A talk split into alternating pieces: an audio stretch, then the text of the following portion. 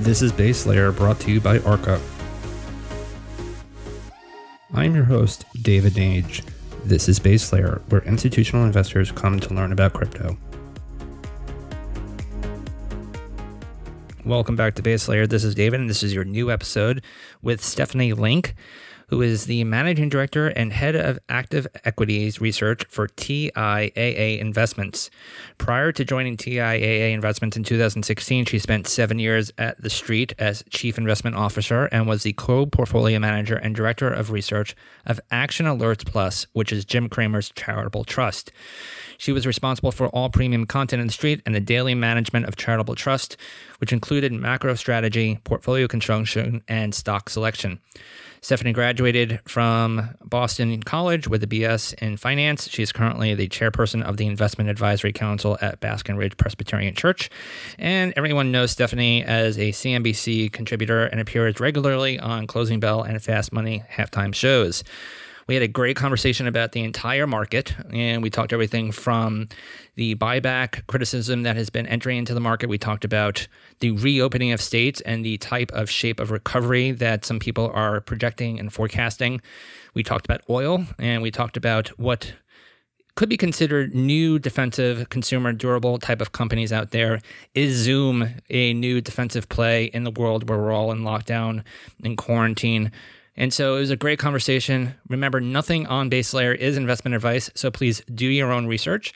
And on the flip side, you're going to hear a great conversation with Stephanie Link from TIAA Investments. Enjoy.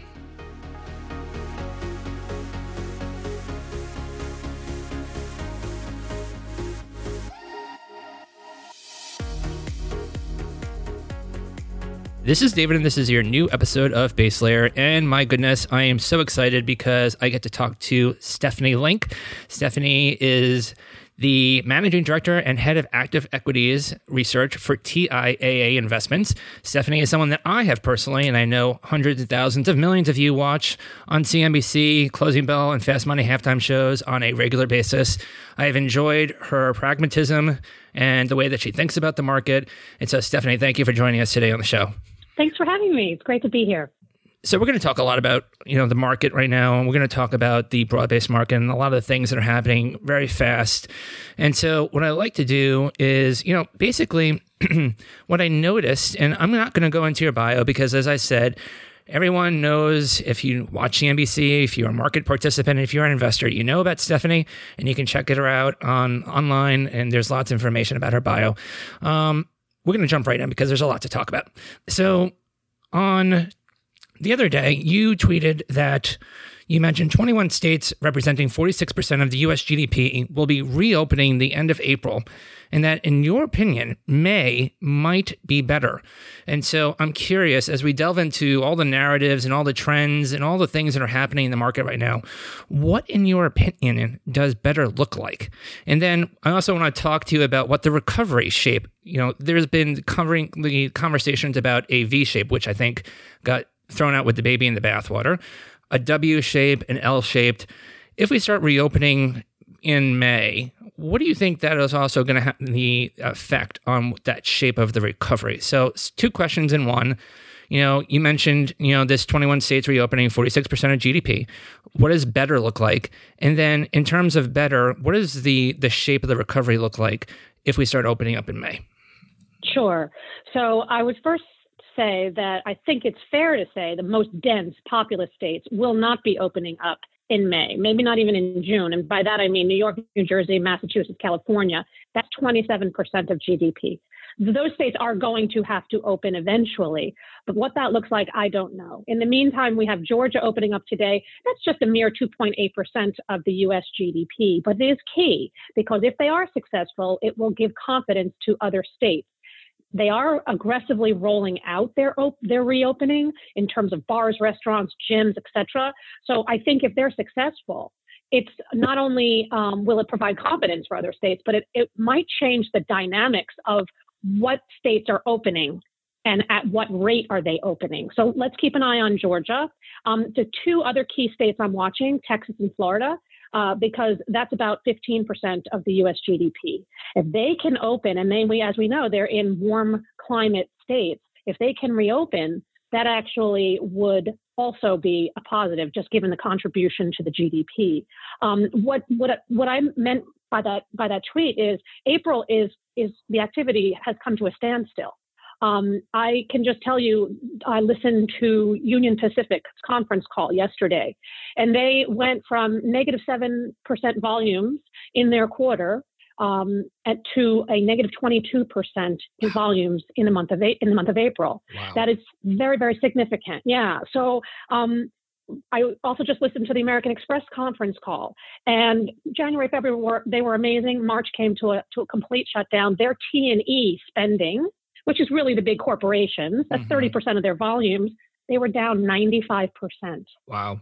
In the in the quarter. So again, we came to a standstill in March and then in April. And so then the May data that we're going to get about looking backwards that you know they always report a month after, right? So they're going to be looking back at April. It's going to be just devastation. I think when we go to the June data, looking back at May, it'll be a less it'll be less bad because again we might start getting some of these states to open up. I just want to um, uh, I just want to call out one thing that I look at. Um, the New York Fed releases a weekly economic index, and they just kind of put in a whole bunch of different things and spits out what they think is the implication for GDP and industrial production. And last week's report suggested down 10% GDP and down 35% industrial production. So these are going to be the bad headlines we get in May, right? So it's not going to feel good when we see the data, but actually it's looking backwards. And mm-hmm. I think, again, you're going to have to look a couple of months ahead to say, oh, you know what? Maybe April was the trough. Maybe April slash May was the trough. So you asked me about VW, ZXY, whatever it is. Um, I do think it's going to be gradual to start. And then I think it does get, it does gain momentum particularly if the number of cases come down, if we get more uh, data on treatments that work, testing is going higher.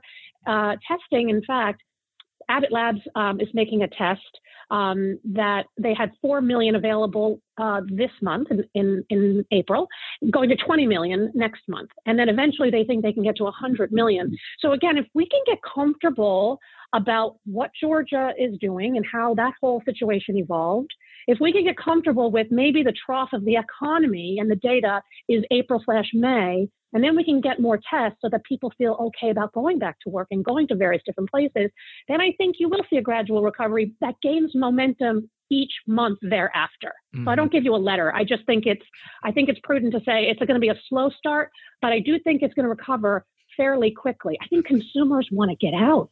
Right. Yeah, I would say doing all the at home online shopping is getting a little boring to say the least. Um, it would be nice to actually be outside and you know interact with humans because we are humans for that matter, and we're social beings. Um, I'm curious as you're talking about the recovery and as you're talking about the trough and you're talking about things that we're looking at in terms of forward, obviously states opening, obviously testing, ramping up. Another thing that we also have that data just came out is the unemployment data, and we now have about 26 million Americans that have filed for unemployment. And so I'm curious, you know, as we talk about states reopening, that's all well and good, but those states that have had the massive amounts of unemployment and the ones that have filed for unemployment and those jobs, you know, getting them back you know, when do you think, from the historical, you know, kind of perspective that you have, that not many people do because you've been at this for a while, when you have, you know, a 2008, obviously 2008, 2009 happened, we had high unemployment, you know, it took years for that to come back. Do you think those jobs, and I know we didn't necessarily think about this before, but do you think those jobs are going to be very quick to come back? Um, I don't think you're going to get 100% recovery. I really don't, because I do think that the environment has changed. And um, I know before the show, you and I were chatting that I think, and I believe you agree, that the business environment has changed. Um, we now know that we can have people working from home. We now know we can probably do more with less because technology has made us more productive. So I do think you are going to see the each industry is going to change um, and I don't believe you're going to have to hire, you know, one for one back. That said, um, if you get an infrastructure bill, or even if you don't, the pent up demand on the manufacturing side, on the industrial side of the economy, mm-hmm. it's only 12% of US GDP, but you know there's a multiplier effect there. Mm-hmm. Um, you're, going, you're going to um, get certain businesses that need to hire back in terms of you know, the, the, the, the, the gyms, for example, the mm-hmm. restaurants, for example. I don't, again, I don't think you're going to get it back 100%, but I do think you're going to see a pretty big recovery. Um, and that once we get those numbers to start to turn and inflect, people will feel better. Confidence mm-hmm. will be better. I mean, consumer confidence today, sentiment actually went up this past wow. month. So I think that, and I think that's because we're talking reopening, right? I mean, right. that's what I think everyone's encouraged about. So again, I mean, it depends on the duration of how long we're, we're, the majority of the states are, or the majority of the GDP states are closed. Mm-hmm. But I do, but I do think that um, you're going to see, uh, you will see a recovery and it will happen. Um, yep. I just think it's going to be slower and not as much as many people think. And I hope to God, and I say this, you know, that when we reopen, that we don't start seeing infection rates go up because that would obviously be really not very good for overall economic recovery. So I'm hoping that those states that are re- that reopening, especially Georgia, obviously I know that Kemp came out and that Trump actually said, kind of, you know, in a in an old WWF kind of slow your roll, I think The Rock used to say something like that. And so I, I, think there's obviously some battle there. And I'm hoping, as I said, that when we have reopenings, that infection rates don't go up. Here in New York, you know, on the East Coast, we obviously had a war. And uh, I thank our governor for taking the steps that he did because as someone who has friends that are on the front line, doctors, I know that things were very ugly a few weeks into this and that things are starting to get better. And for the sake of them, I hope that we, you know, take the the steps the right way and that we don't start uh, seeing escalations and infections. But switching gears, I want to talk about buybacks. So Chamath has been on CNBC and on the air for the last few weeks, and he has obviously started to go viral, and he's talked a lot about the buybacks. So there's been a bit of focus on this, and so the airlines uh, have effectively cut their buybacks because they wanted to get some of that money because obviously no one is flying right now and they're in desperation. Um, so I call it TARP 2020 money. Um, and so the general scrutiny has been fairly significant on those buybacks as people are evaluating companies that are getting our tax dollars, basically money that is being printed by the Fed.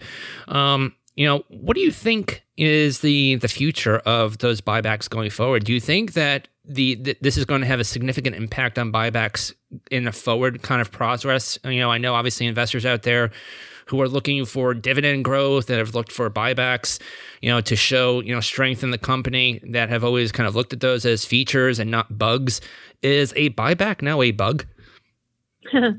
Well, I can't, I don't think you can paint every single industry the same with the same brush because I do think that there are very steady, stable companies out there that have every right to allocate capital efficiently between buybacks, dividends, and capex and investments. And by that, those industries, I mean kind of the consumer staples, the uh, utility industry, those kinds of things. Um, P&G, McDonald's, Starbucks, Southern Company, those kind of companies I think have done a very good job managing their businesses, managing their market share, managing through up and down turns very successfully and have used their cash wisely. On the on the flip side, I think the airlines have not. They know they are a very cyclical business. Historically, they've been a boom bust kind of an industry mm-hmm. for good reason because they haven't allocated their capital. They're so busy wanting to make put in more seats, giving less room, charging more per one thing you do inside an airplane that they have forgotten what it really means to hold money for a rainy day. And so to me, I think the airlines are much, much different than some of these other very successful, stable companies. Now, that having been said, this was not their fault for sure, right? The, the, this was all of a sudden business was went from all time highs. In fact, Delta in January, when they reported their 4th mm-hmm. quarter, they said they said business was never been better. All time highs in terms of traffic and customer satisfaction, which I don't necessarily believe that, but um, they did see very good results. And then all of a sudden, March came and it fell off of a cliff. But this is but but, but the thing is that, that the airlines should know that they are very dependent on the macro, right? They're mm-hmm. very dependent on the consumer and business and what's happening in the macro environment. So in fact, they should have saved more money for a rainy day. Would it have been enough? Probably not though, honestly, because this really this is like you know the, the rug being pulled out from underneath and uh, and so this is a little bit of a separate situation but i do think that there are certain industries that that should have a requirement look at the banks look at all the capital yep. that they were re- required mm-hmm. required mm-hmm. to build over the last several years and guess what now they're in a position of strength i knock on wood because it really depends on you know the consumer and non-performing loans and that sort of thing. But this is not a financial crisis this go round. This is a healthcare crisis, and I think the financials are in much better shape. Should they be giving out, um, paying out dividends like they are? Maybe, maybe, maybe not. I think their capital levels are adequate, more than adequate now. And the CEO of Morgan Stanley was on his conference call absolutely adamant about having plenty of cash on hand to pay out the dividends, and that people like mom and pop and you and me and all your viewers we rely on. Right. And it's interesting. I saw statistics that about a trillion dollars flooded into deposits in some of those major banks over the last quarter. Um, so that's, I think that that is amazing. And it's, you know, as someone who has lived and breathed through 2008 and 2009, and someone who is getting kind of fearful that there is going to be a run on banks over the last few weeks because of the fear out there. I'm shocked at that, and I think that's you know again to your to your point they are not in the same position that they were back, you know, in you know ten years ago. Um, people are actually using banks as a place to have some security, which is really interesting. It's, it's, it's interesting change. So I want to talk about oil. Um, it's been on everyone's mind. And uh, I had a great conversation with Billy Bailey from uh, Saltstone uh, Capital the other day. It's actually live on our show. Um, and Billy worked for T. Boone Pickens, who I can't think of anyone better to talk to than you know someone who used to work with that guy. Um, and it's been on everyone's mind because we went from $63 on WTI at the beginning of the year to $9 just a few days ago. And then, of course, the futures markets indicated a negative $37 price per or a barrel uh, for May which is now flipped. And now I think we're seeing some negativity in the June numbers. So it's all over the place. And I think a lot of people are kind of confused and they're trying to figure out what to do. So I'm curious, any thoughts on the oil markets, you know, uh, going, you know, into Q2 and forward? And as we start to reopen, do you think the demand side of the equation could help the market recover? Yeah, so I think a lot of the reason uh, for the oil price volatility, um, one was very technical in nature, um, and I'm sure you guys went through that on your on your show. Um, but the second clearly is demand has just fallen off a cliff, and there's just too much supply, and we know what ha- happens when there's more supply versus demand. And this has been the case though for a while now.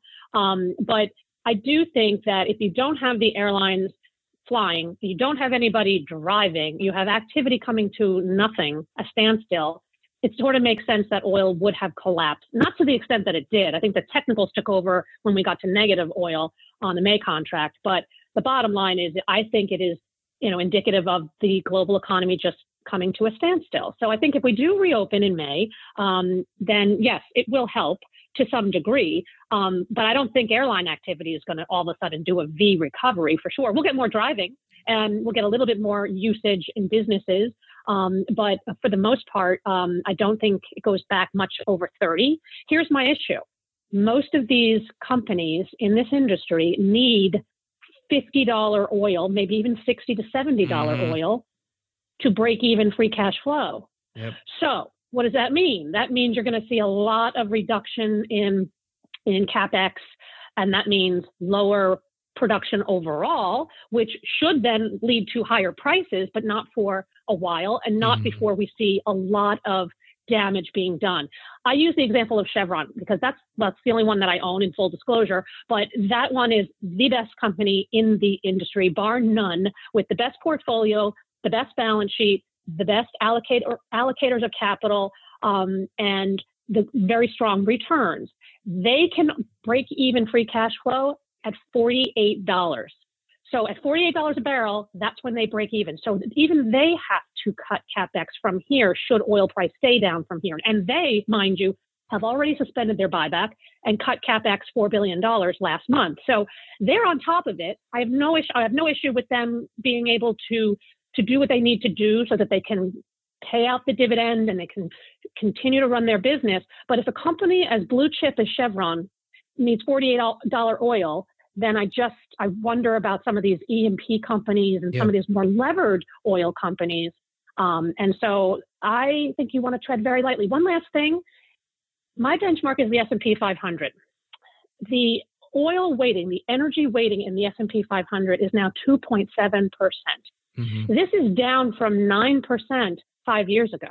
I mean, so as an investor, I don't necessarily even need to pay attention to the energy market, to be honest with you. Sure, you're going to generate alpha because they mm-hmm. have high beta, and on good on up days they're going to go up more than the market.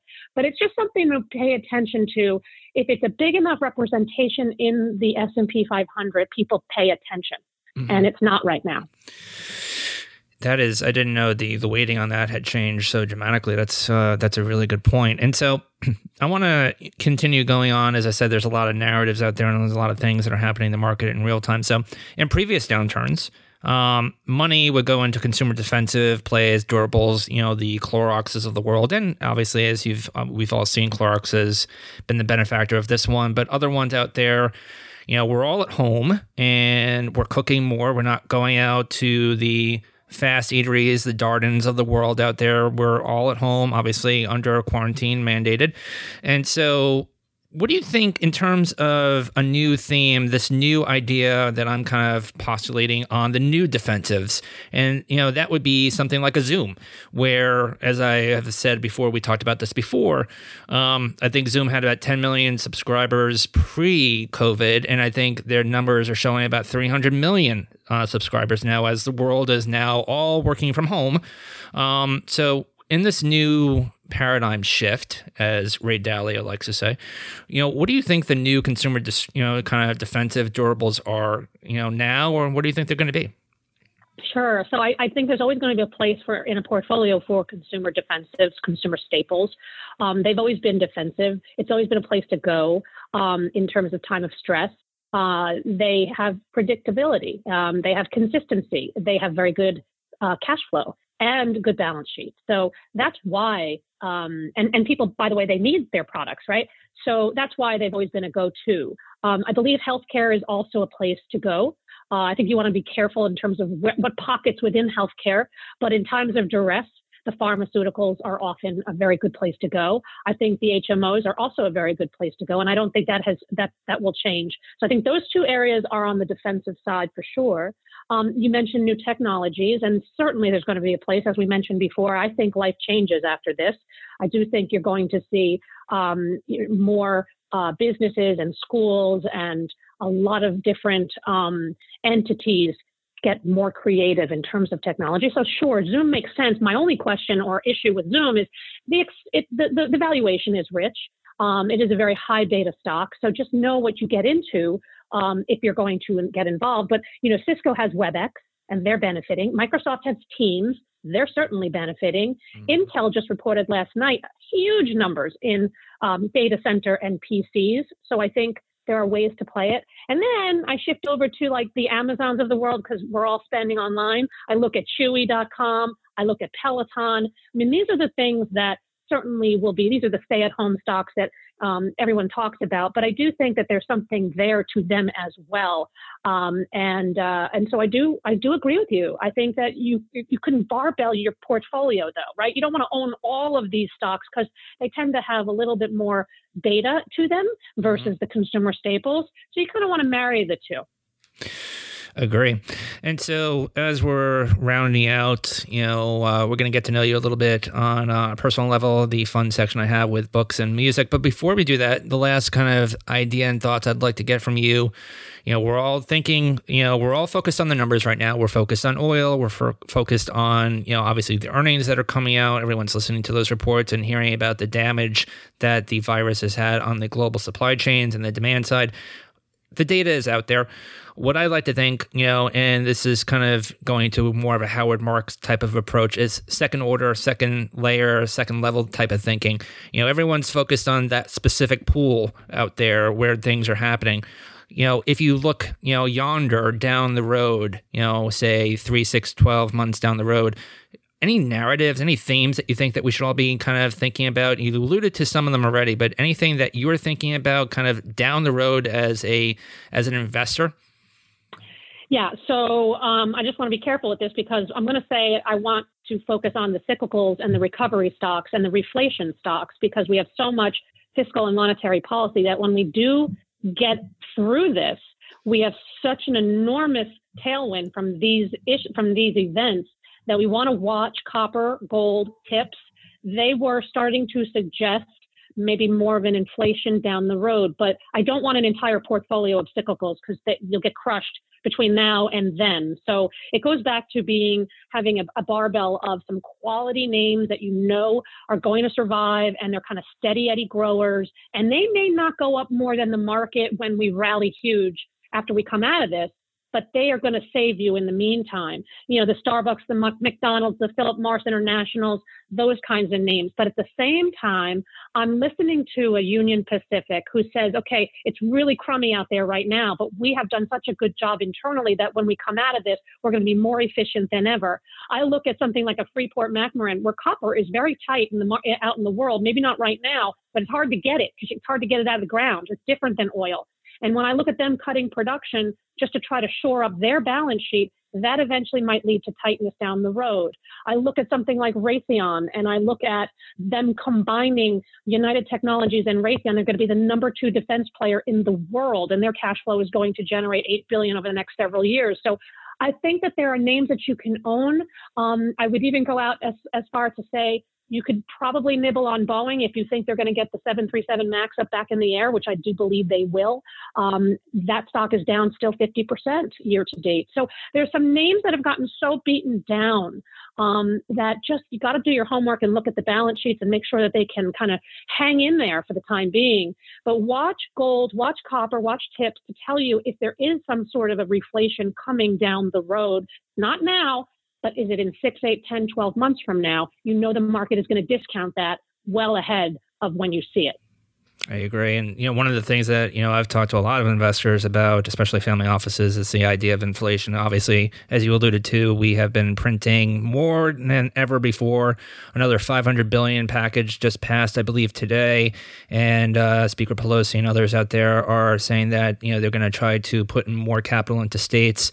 I know there's obviously, you know, disagreement with McConnell that he would like to actually see, you know, bankruptcies, but I don't think that's going to happen. So, you know, inflation, deflation, that whole conversation, I think a lot of people are obviously focusing on that too. And as someone who in my portfolio also focuses on things that are uncorrelated and asymmetric like Bitcoin, that's another thing that we can maybe talk about in the future and see if you have any opinions on it, but we don't have to do it now.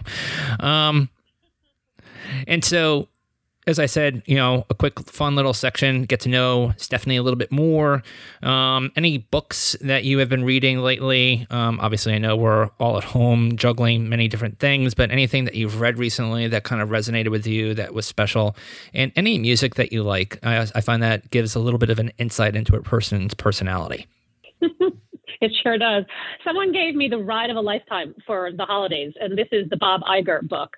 Um, and I don't normally read you know autobiographies or, or, or, biographies is just not necessarily something that I gravitate t- towards. But I've always thought so highly of him, and um, I, I, read the book, and you know he really talked about like three different things that really res- resonated with me: that quality matters, embrace technology, and build your brand globally. I mean, this guy totally reinvented the wheel when he took over at Disney. Mm-hmm. Um, they're having some struggles now, and I'm not uh, I'm not necessarily involved in Disney at the, as, from the stock level, but it's always interesting to learn about what a CEO, um, what their interests are, what their passions are. Um, a very optimistic guy, a very optimistic guy, and many times in the book he said there's no there's no re, uh, room for pessimism. And he very much like Andy Grove, who was the old CEO of mm-hmm. Intel, only only the paranoid survive. He is like that too. Like you always have to be on the edge and look around and see and just stay in the in in, in front and set mm-hmm. and and lead instead of follow. So it's a really good book. I really I really enjoyed it. Very surprising for me, as I say. I don't normally read them. Um, but um, I think you might find that sort of interesting. And then on the music side, so I kind of have two different um, um, themes in, in, my music world. I am kind of a, a southern rock kind of girl because my Oh. brother was a musician and Okay. he was um, very much into the Allman Brothers. So I was very much into the Allman Brothers. And then recently, I just um, have started listening to the Tedeschi Trucks Band. In fact, the lead guitarist was from the Allman Brothers. Really Oh. good band, really great music. And then Chris Stapleton, I like a lot. So kind of all in that genre. And then on the other side is I'm a runner, and so I want to run to kind of upbeat music, and so I'm I'm big into kind of the Calvin Harris and Kat DeLuna, that kind of just uh, you know pick me up kind of music to keep me going. Wow. That that portfolio of music selection is something that makes me want to hang out with you more. Going from Rambling Man to Calvin Harris is something that I also I, I I'm a I can go from a Rolling Stones, Led Zeppelin, Queen to the most esoteric kind of techno dance music there is too. So that is really enlightening. And again, it's a completely selfish and greedy reason why I asked the question because it tells so much about a person's personality. So thank you I for that. totally agree. Now, the last thing I like to for do yeah. The last thing I'd like to do is if you'd like to give a shout out to anywhere where people can find out uh, more about the work you're doing, uh, anyone who wants to get in touch with you and your team, if you'd like to give that out, you know, feel free to do that. Well, you know, I'll tell you what um, I paid a lot of attention to. Um, I, I've gotten back onto Twitter. There's been a lot of, you know, there's always a lot of compliance stuff and marketing stuff that, that our compliance always looks at. So, but I've gotten back into Twitter. I'm also on LinkedIn and I respond all the time. Um, so uh, anytime anybody wants to get in touch with me, those two areas I think are the best to, uh, at least to start. Uh, and then uh, we can progress from there. Amazing. This was Stephanie Link. Uh, a pleasure and so fun to actually get in touch and uh, talk about all these things that are happening in such a unprecedented time that we're living in today. Thank you for the insight, and hopefully we can catch up with you again in a few months. And we're all out of quarantine. We're actually able to go out and do the things that we want to do, and we'll see how the market is going then. So thank you, Stephanie, for coming on. Thanks so much for having me. It was a pleasure.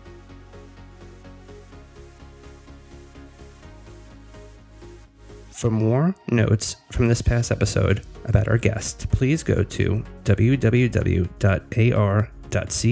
slash base layer.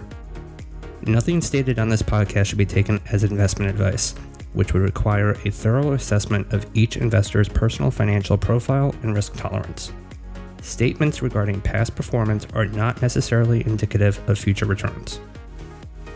If you like what you're listening to on Base Layer, let us know subscribe, give us a like, or hit us up on Twitter. Arca at Arca, or myself, David Nage at DavidJN79. Let us know, and we'd love to obviously hear from you. For additional resources to help sophisticated listeners like yourself learn about the digital asset space in the financial terms you understand, please visit www.ar.ca for articles, market commentary, videos, and more.